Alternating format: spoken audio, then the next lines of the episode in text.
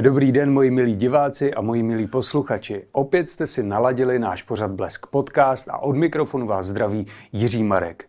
Můj dnešní host už 18 let se pohybuje ve filmové branži a jde z role k reži, od filmu k divadlu a od scénáře nově ke knize.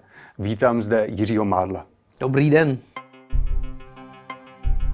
Jirko, v roce 2004 jste vstoupil do toho filmového průmyslu filmem Snowboardiáci. Kdy jste ho viděl naposledy? No, to je dobrý dotaz, kdy jsem ho viděl naposledy. Asi si, asi si nevzpomenu. Jako celý film jsem dlouho neviděl. Hmm. A pak, když to dávají, tak občas si to třeba člověk jako nechá zapnutý, já nevím, jde dělat nádobí nebo tak. Mm-hmm. Ale že bych si sedl a řekl si, dneska si dám snowboardiáky, tak to ne. A když se takto vidíte v té první roli, tak co si o sobě říkáte? Jo, tak řeknu si, že čas pokročil. Mm-hmm. To je první, co mě napadne. A vidím to právě až v těch rozdílech. V tom, co vidím každý ráno teď v zrcadle a toho kluka, kterého tam vidím, protože jinak jako v mém srdci nebo v mojí mysli jsem vlastně furt to samý, jako furt mm-hmm. se na to dívám těma mladistvýma očima na ten svět. A to je tak jediné, co si řeknu. Proč jsem mluvil o těch 18 letech? Poněvadž my na vás můžeme pozorovat ten posun, kdy jste začínal opravdu takovýto mladiství, nevybouřený snowboardák, mm-hmm. až k roku 2022, kdy jste získal Českého lva za vedlejší roli ve filmu Modelář. Já myslím, že to je naprosto dobouřený, no. dobouřený, dobouřený modelář, pardon. No. Mm, tak jak to vy vnímáte jako na sobě, že děláte ten posun? Mm, já jsem si ho přece vzal, tehdy, když mm, začaly být ty možnosti vlastně jako točit, když jsem věděl, že ten zájem bude, tak um, jsem si dal jako koncept, že budou ty role různorodý a měl jsem samozřejmě k tomu i štěstí, že mi je někdo nabízel, nebo si mě aspoň chtěl zkusit před kamerou, jako jestli bych nemohl hrát i tohle. Um, jako já z toho mám radost, já mám, protože ta, ta dráha je taková, kterou jsem si představoval, samozřejmě Česká republika nebo ten československý trh má nějaký limity, není to prostě tak jako, jako na jiných velkých filmových, jako mm, ve velkých, film, takhle, velkých národních kinematografiích, kde těch mm-hmm. možností třeba co hrát je ještě víc, ale v rámci toho, co bylo, si myslím, že jsem to vytěžil jakoby dobře v té v pestrosti. Mm-hmm. V čem byste řekl, že jste udělal jako z toho hlediska hereckého největší posun? To se mi těžko říká, protože já nevnímám ten posun už delší dobu. Já mám hmm. pocit, že se mi povedl ten začátek, to nastavit vlastně, hmm. že můžu hrát cokoliv a považuji jakoby za největší úspěch toho, že se mi to daří do dneška. Že skáču mezi těma žánrama, že tam vlastně, že mě lidi nemají žádný škatulce hmm. a to, to myslím, že je takový sen každého herce vlastně. A nezapadl jste do nějaké určité role, do určité tváře, že hrajete trošku sám sebe, dokážete to jako odlišit ty role od sebe? Dokážu. Dokonce jdu i tak poměrně dost po těch, který vyžadují změnu nějakých osobnostních rysů, mm-hmm. kde mhm. musím jinak vypadat, mluvit. Myslím, že když si člověk projede ty fotky, třeba jak vypadá nevím, v Gimplu, eh, nevím, eh, Kolet nebo čtyři slunce, jo, tak vlastně jako to jsou fakt jako jiný, velmi výrazný um, vizuální proměny a já se tam snažím dodávat i to, že jinak mluvím, jinak, se, jinak chodím a to, a to jsou třeba malý podprahové věci, ale myslím si, že vlastně jako pro to odlišení docela dobře fungují. Mm-hmm. A dokážete ten návrat z té role jako k sobě, jak to vlastně máte? no to už je horší.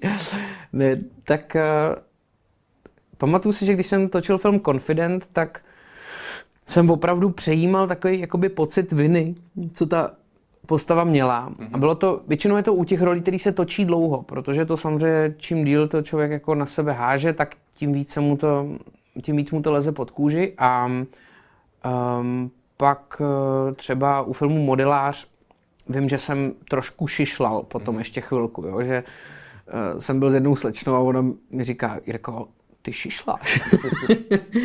no, asi jsem opravdu šišlal, ale to trvá tak jako pár týdnů potom a pak to zase zmizí. Hmm. Nebo doufám, že nešišlám. Ne, ne, vůbec ne.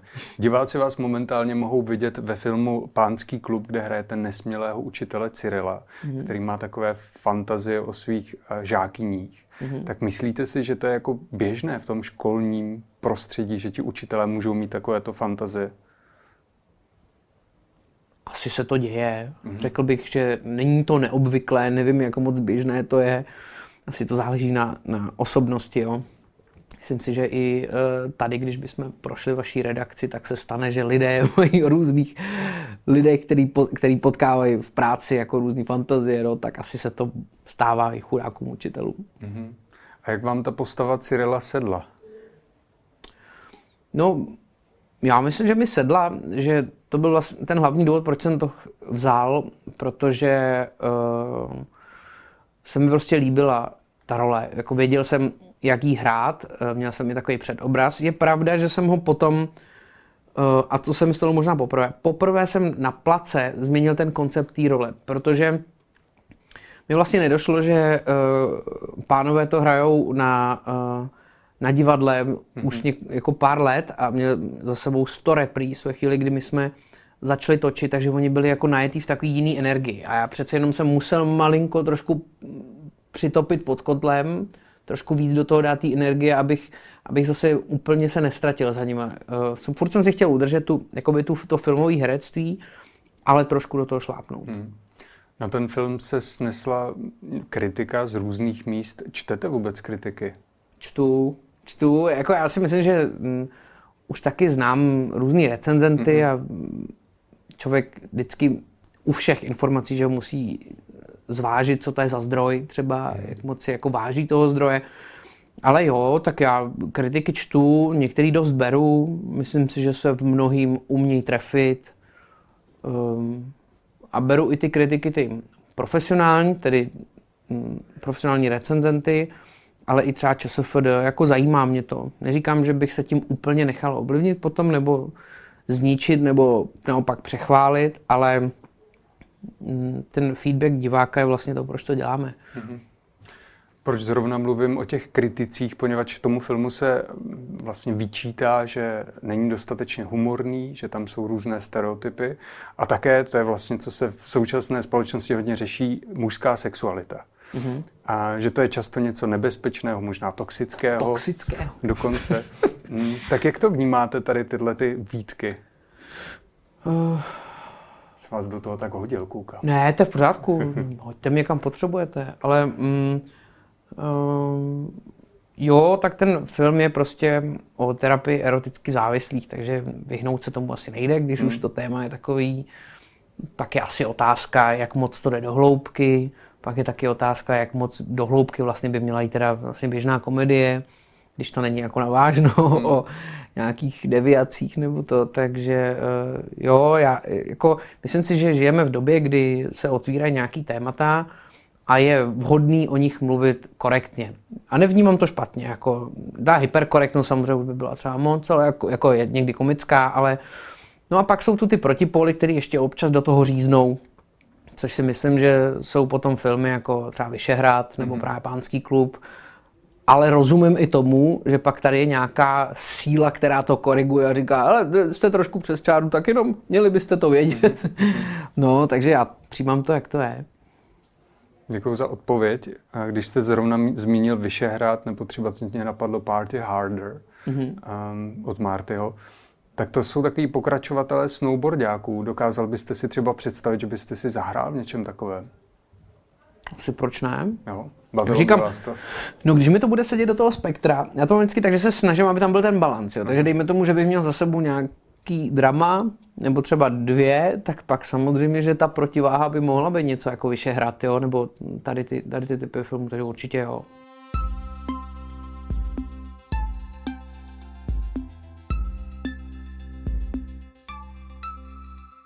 Jak jsem avizoval v úvodu, z vás se letos stal spisovatel. Vydal jste tuhle knížku, která není zas tak pěkná. V originálu je hezčí, poněvadž já mám recenzní uh, výs, uh, výtisk. výtisk děkuji. Přitažlivost planety Krypton od Jiřího mm-hmm. Mádla. A tam jde o to, že sledujeme osud Martina a Veroniky, kteří si dlouhodobě četují v místnosti, která je pojmenovaná právě, právě planeta Krypton a domluví se, že se již nikdy nesetkají. A svěřil jste se vy osobně někomu takhle jako s tolik niterními pocity, jako je tomu v té knížce? Uh, určitě někomu jo. Hmm. Uh, nebylo to přes internet, mm-hmm. to ne. Mám to štěstí, že jsem našel ve svém životě jako v reálném kontaktu lidi, kterým se můžu svěřit, ale určitě mám nějaký takový vrby.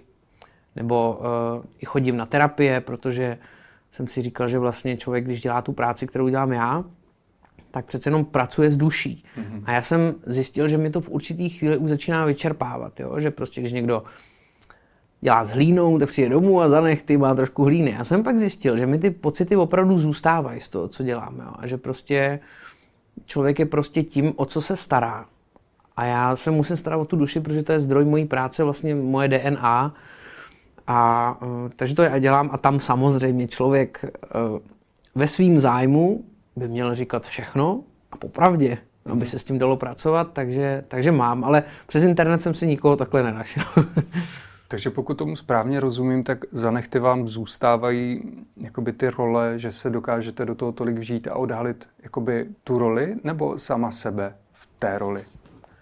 Uh, asi sama sebe v té roli. Uh, ani, jo, někdy to může být ta role, že vám zůstává zanechty, ale tak vemte si, že podle mě, když člověk je jako zaprvé něco je to umění jako takový a pak je ještě ta pozice té veřejné osoby. Jo? Takže vlastně kamkoliv přijdu, tak na mě lidi nějak reagují a mě to stojí spoustu společenských sil. Mm-hmm.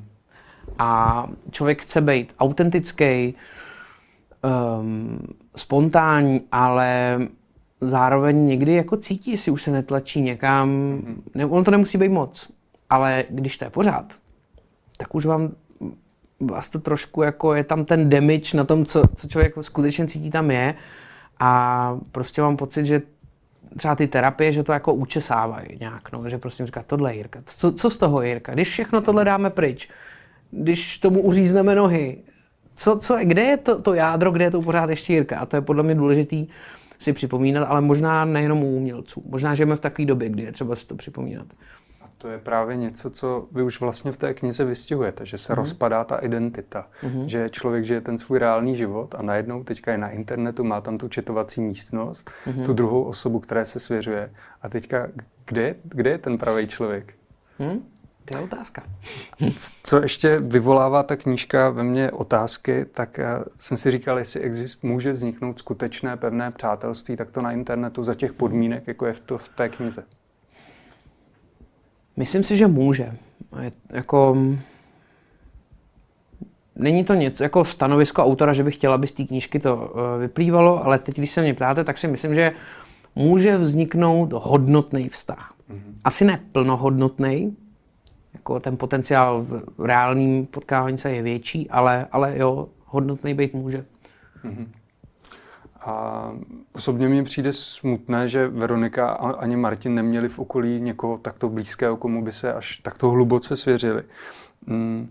Myslíte si, že to způsobuje také internet, že přicházíme o ty lidi, že ten čas věnujeme příliš těmto zařízením a nemáme právě tyto osoby? Možná. Ale myslím si, že v té knížce to je spíš jako ten kontext toho, v čem žili a jak, jako jejich, oni oba byli tak trošku vyhnaný z domovů hmm. svých Každý úplně jinak. Ale byli a v tu chvíli si myslím, že jakmile se vykořeníme, můžeme těch jako případů najít víc. Jo. Jako prostě je strašně moc nefunkčních rodin. Že jo. Rozvádí se 45% všech párů, co vím současně. Takže to bude přibývat. Tak podle mě je jako jenom důležité vlastně vědět, že jakýkoliv nastavení v těch životech je správně, pokud si udržíme ty blízké vztahy. Mm-hmm. Že vlastně jako rozvod rodičů není prohra nikoho. To je možná vlastně dobře. Je to ta druhá nejlepší varianta, která může nastat, když ty lidi spolu zůstanou jako v dobrým vztahu A myslím si, že oni právě jsou z té doby, což je třeba jakoby moje generace, kdy se ještě spoustu věcí v životě bralo jako selhání někoho. Mm-hmm. A vždycky to na někoho padlo teda, jo. Někdo to odnes. Buď ty děti, nebo ten rodič to. A podle mě tohle, ta knížka je možná jakoby taková snaha ukázat, že těch způsobů, jak uh, být šťastný a najít ty hluboké vztahy je strašně moc. Mm-hmm. Jenom prostě třeba být jako pravdivý vůči sobě. To jste mi výborně nahrál, poněvadž další otázka byla směřována na prvek, co spuje vaši knihu i další díla, že v nich je vždycky něco jako pozitivního a takové jako drobné radosti. Mm-hmm. Tak to je jako záměrně. To je ve vás a takhle to tam předáváte. Když jsem studoval scenaristiku, tak tam, co mě jako velmi zaujalo, bylo, když jsme se učili o, o tom, jak končí ty příběhy. Jo? A něco je happy end, něco je smutný konec a něco je takzvaný ironic end. Mm. A, a to je vlastně tak, že to je podle nejblíž životu, jo? že když se něco stane, tak vždycky je ten balans. Tak je dobrýho, tak je to špatný. Zároveň, když se stane něco špatného, tak tam je i to dobrý. A samozřejmě v těch daných situacích vidíte chvilku jenom to jedno, jo? A máte pocit super, nebo hrozný je to, ale, ale vlastně nejsilnější podle mě je to, že si všichni postupně, čím jsme starší, si víc uvědomujeme, že existuje ten balans. Mm-hmm. Že když někdo vyhraje tu sportku, tak někdo ji nevyhraje, jo? takový blbý příklad možná, ale, ale prostě tak to je. A to jsem tam chtěl dostat, že vlastně jako ten svět je plný bolesti a plný radosti a jsou mm-hmm. furt, furt přítomní. A z toho důvodu si také vybíráte mladé hrdiny nebo dospívající hrdiny? To mě ani napadlo. Možná.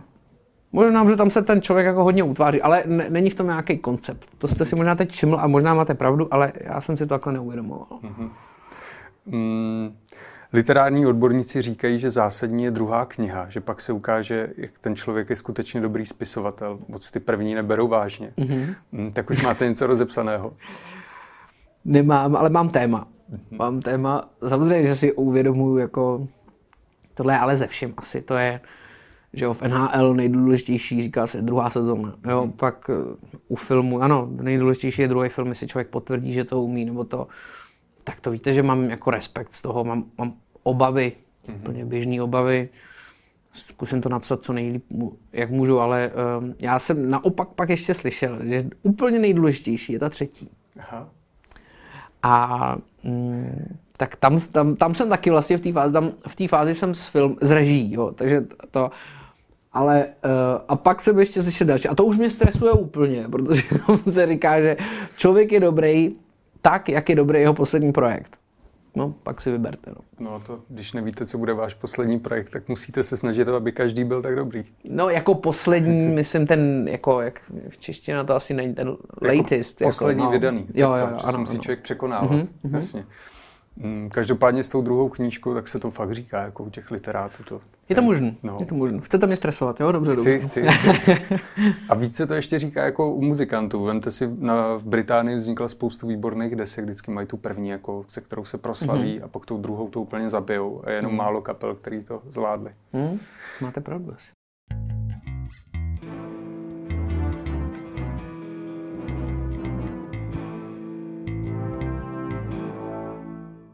Teď se s dovolením přesuneme do osobní roviny. Vy máte přítelkyni Andrianu Trpkovič, která je starší než vy. Hmm, čím vás uhranula? Čím mě uhranula? Um, tak my se známe strašně dlouho. Jo. My se známe 15-16 mm. let. Takže hm, nevím, tak je to prostě chytré, pěkné, inteligentní, vtipné děvče, no, tak těch. tak jinak, jak se to stane, že přátelství přeroste takhle ve vztah vážný?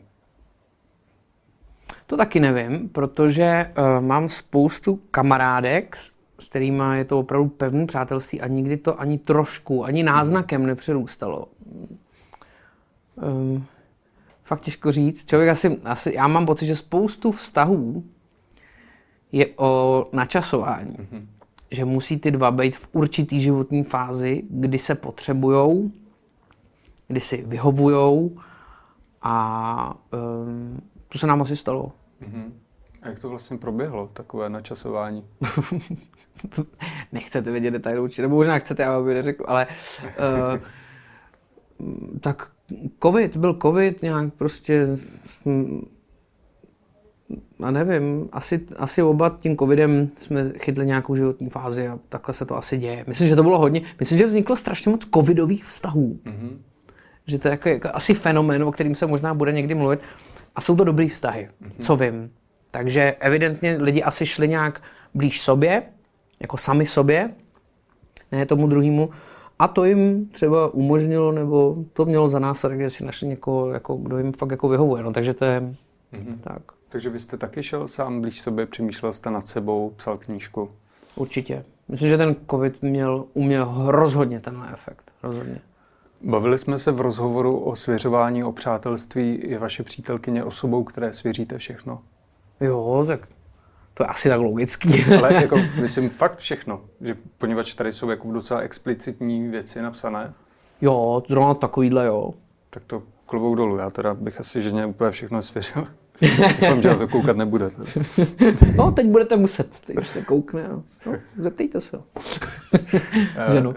Nebudu vás tady trápit vaším vztahem s přítelkyní, spíš se přesuneme ke konkurzům v Itálii, poněvadž vy chcete prorazit také herectví někde jinde než v Česku. Proč jste se nevybral anglickojazyčné prostředí, proč Itálie? Hmm, tak já jsem to zkoušel i v tom anglickojazyčným, ale tam je to takový jako opravdu zvláštně rozebraný trh. Jo. Tam je to, tam ty agenti mají strašně velkou sílu a mm, nevím, je to prostě pro mě asi, tak, zkoušel jsem to, ale je to prostě uh, strašně, jak bych to řekl, takový přepálený prostředí, takový mm-hmm. velmi konkurenční, jako myslím si, že ten italský a německý trh jsou blíž tomu našemu, to menší země a dělá, zrovna německá a italská kinematografie jsou opravdu skvělí, podle mě mají, tu, mají všechno to, co tak národní kinematografie má, kinematografie má mít, mají tu pestrost, mají tu možnost dělat vlastně uh, ty menší projekty, ty, um, řekněme, arthouseový, pak se tam dělají i ty úplně, úplný komedie, úplně čistý, a zároveň to nezapomenulo na tu páteř, jo? je tam fakt ten střed, prostě ty kvali, řekněme, kvalitní divácký film, jo? takhle, um, no, uh, v tom mi to hrozně vyhovuje. A i to, i to prostředí těch agentů je takový, jakoby řekl bych, malinko zdravější. Mm-hmm. A jsou tam vůbec s prominutím zvědaví na Jiřího Mádla tady z České republiky, mají náruč otevřenou vůči cizincům? Takhle, já chápu, že ten zájem teď o to téma, jako je, hmm. jsem to někde jako utrousil, to, ale já jsem se tam ještě jako neprosadil. Co, hmm. co se mi daří, je dostávat se na ty konkurzy na velké role a jít jako do finále třeba, ale ještě jsem se, je třeba říct, nic jsem tam nenatočil, jo, takže nechci znít jako hloupě, že o tom hmm. moc mluvím. Uh, ale jo, právě že jo, myslím si, že ten prostor tam je. Mm, samozřejmě tam chodím na role cizinců, jako všude v těch zemích, ale, ale na hezký role, jako hodně dobrý. Jak se s tím směřujete, když oni vás tam odmítají a naopak tady v Česku už jste si vybudoval takový status, jaký máte? On mě tam neodmítají, nebo jak to myslíte? No v tom smyslu, že jdete na konkurs, což tady už asi úplně nemusíte chodit na konkurzy, poněvadž jste jako, Jiří Mádl, nevíde, jako myslíte. a tam vás prostě odmítnou. No, takhle, ono, když člověk to vidí, jako jo, tak eh, naopak já to beru jako super úspěch pro mě opravdu, že už, už to, že jako chodí ty velké role, jako jo, že mi jako důvěřujou, že vlastně... Co to znamená velký role? No, jako velký role v těch filmech, jako, že jako to není... Hlavní. Takhle, když ta, totiž tady jako se točí taky spoustu těch jako amerických filmů a většinou to jde přes ty castingovky, mm-hmm. který vás tady berou jako local power a vlastně vám nabízí jako četníka, který řekne jednu větu, nebo jo, tak to takový, tohle jsou opravdu role, jako jo, zásadní, dějotvorný pro ten příběh a tak. No, um, jako takhle, kdyby mi to nevycházelo několik let, tak by to asi, asi jsem byl trošku frustrovaný a teď jsem tam jako rok a půl a dělám jako na velký věci, tak to ještě naopak, mě to strašně baví. Hmm. Samozřejmě, že by byl radši, kdyby si mě vybrali nakonec, ale, ale už to být v, těch, v tom finále a mluvit s těma režisérama být tam jako pozvaný někam, to je jako super. Hmm. Chtěl byste to dotáhnout alespoň tak daleko, jako třeba pan Roden nebo jiní? No, já myslím, že těch Čechů, který, nebo Slováků, kteří se prosadili, už je hodně. Uh, to na v Itálii, a teď si nespomenu na jméno, na tu hm, slovenskou herečku, která tam dokonce dost, má Donatella, myslím, jako cenu a je opravdu úspěšná, hraje už i Italky, pak je tam třeba Ivan Franěk, mm-hmm. český herec, jako neskutečně úspěšný, tam točí furt. Uh, točí i ve Francii, eh, takže eh, Karel Roden je takový jako nejznámější, protože točil ty americké filmy a to se bere jako, že ten největší úspěch, ale a, co, a určitě to velký úspěch je, ale třeba Ivan Franěk točí furt, jako jo, to mi přijde naprosto neuvěřitelný herec. Já moc děkuji, že jste byl hostem našeho pořadu Blesk Podcast. Bylo to příjemné popovídání, to byl Jirka Mádl. Děkuji. A vám děkuji, že jste nás dosledovali, doposlouchali a těším se zase příště. Mějte se hezky a doporučuji přitažlivost planety Krypton.